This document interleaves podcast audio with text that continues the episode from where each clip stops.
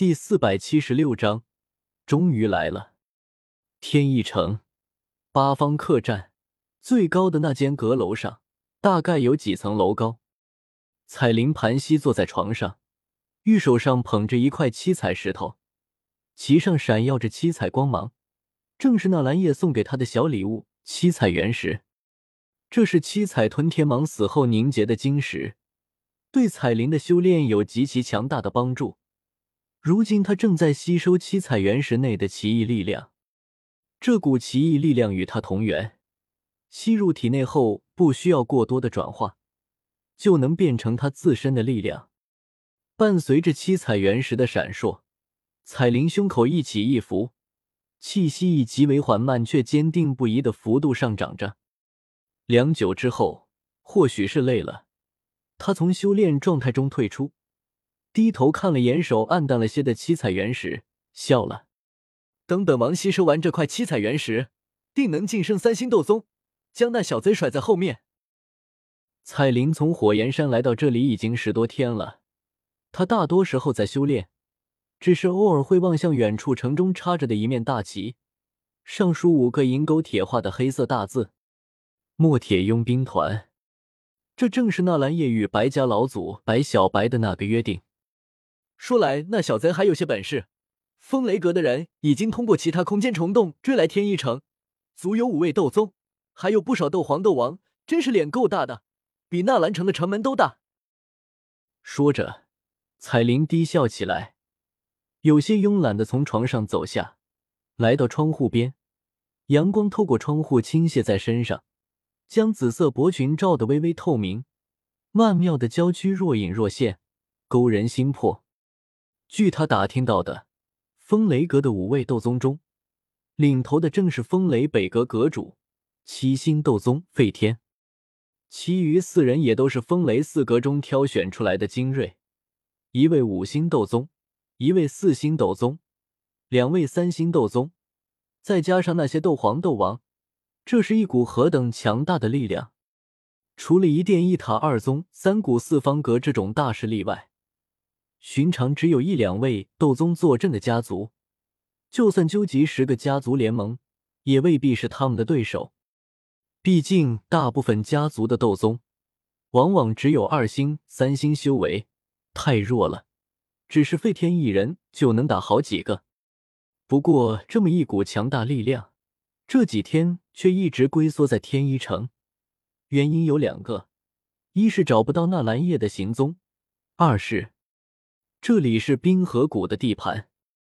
风雷阁的外交部长有点不给力，这么长时间也没和冰河谷交涉好，于是费天不敢外出在冰河谷的地盘乱跑，否则肯定会被冰河谷拦截，一个不小心还容易产生冲突，大打出手，就凭他们五个斗宗根本不是冰河谷的对手。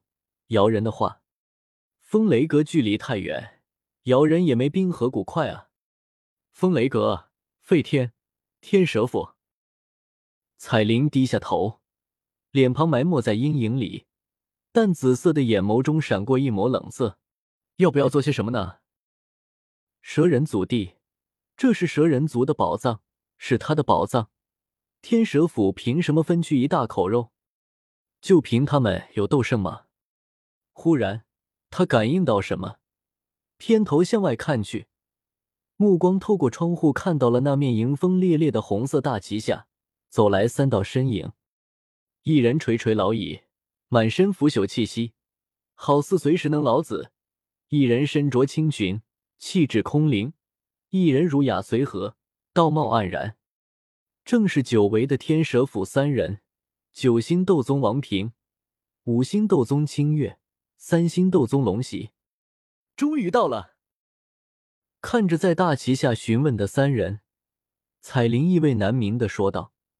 她低垂着头，清风从窗户中吹来，青丝漫天飞舞，娇艳的脸庞如神如魔。师兄，那人替人转告说，让我们在天一城待着，他会来找我们。清月问完话，对王平说道。王平抬头看着旗子，面无表情。是他们吗？应该是了。清月满脸苦笑，拿出一张纸打开，上面画着一位独臂少年郎，身边跟着个小侍女，脚踏七阶黑水玄阴蛇，正乘风而去，潇洒肆意，赫然是那风雷阁的通缉单。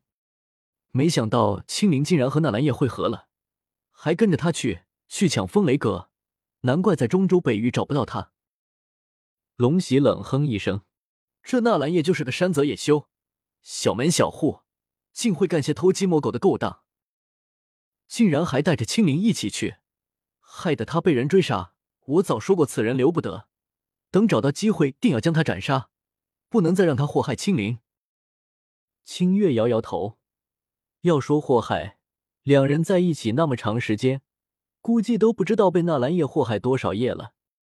这条黑水玄阴蛇应该是青灵的，也不知道他有没有暴露，不该胡乱去找这些蛇类魔兽的。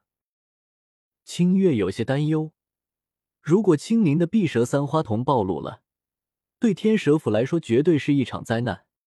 可他也能理解，青灵落单后为了自保，肯定要控制一头蛇类魔兽自保，不然以他斗皇的修为，脑子又不太聪明的样子，肯定要出事。师兄，师弟，现在也不知道纳兰叶又跑哪里去了。既然他让我们在天翼城等，不如就在这里等吧。离开的话，就真的只能在蛇人祖地外会合了。王平没有意见。龙席虽然气恼自己居然要等那小门小户的小斗宗，但也没办法，谁让青灵在纳兰叶身边，只能捏着鼻子认了。三人在城中寻了处客栈住下。名叫四特客栈，总算没和彩铃的八方客栈撞一起，不然太狗血了。彩铃远远窥视着，他知道斗宗强者的直觉都很敏锐，尤其是那王平，看上去老态龙钟，路都走不稳，但六感肯定极为敏锐，所以他并没有动用灵魂力量，甚至都不敢用主目光去看三人，只敢用眼角余光去瞥对方。这才没有引起三人注意。死特客栈，彩铃傲臂撑在窗台上，冷漠的目光投向另一处，那是一座白家空置的府邸，如今被打扫出来供风雷阁之人居住。五位斗宗，众多斗皇斗王全在这座府邸内。费天只是七星斗宗，而王平是九星斗宗，即便人多势众，他也不可能打赢王平。九星斗宗和七星斗宗间的差距太大了。他紫眸中闪过一抹诡异的幽光，打不过正好，蛇人族传承王印就在王平三人身上，要是他们被风雷阁杀了，传承王印落入风雷阁手中更麻烦。不过怎么样也能击上他们吧，清月和龙席并不太强，说不定费天还能击杀他们一两人，那就更妙了。天蛇府三人都受伤，要是能死上一两个，接下来的蛇人祖地之行对他将更有利。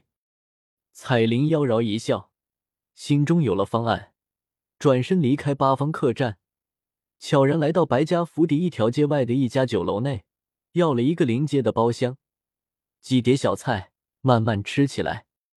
如今是中午，日头正高，他这一吃就是两个时辰，直到太阳西斜，都快要下山了，他终于等到了一个机会。那是白家一个斗王长老白野，刚好从这家酒楼下路过。是心。彩铃目光落在白野身上，眼瞳中忽然有紫光大盛，一闪即逝后归于平静，好似什么都没发生过。可白野却忽然停下脚步，愣在原地。长老是想去吃饭吗？身后有随从狐疑问道，可平时白也很少在外面吃饭，外面的饭菜也不可能有白府的佳肴好吃。白也呆滞的眼神中渐渐恢复神采，仰头与酒楼包厢内的彩铃对视一样，挥手遣散随从，你们先回府邸，我还有事情要办。随从们不敢抗命，也不敢多问什么，匆匆往白府走去。白野理了理衣裳，也没有再看彩铃一眼，就好像无事人一样，换了个方向走去。那里是费天等人暂住的府邸。彩铃仰头喝了一口小酒，舔着湿润的红唇，嘴角露出一丝笑容，如沙漠中的曼陀罗，危险而娇艳。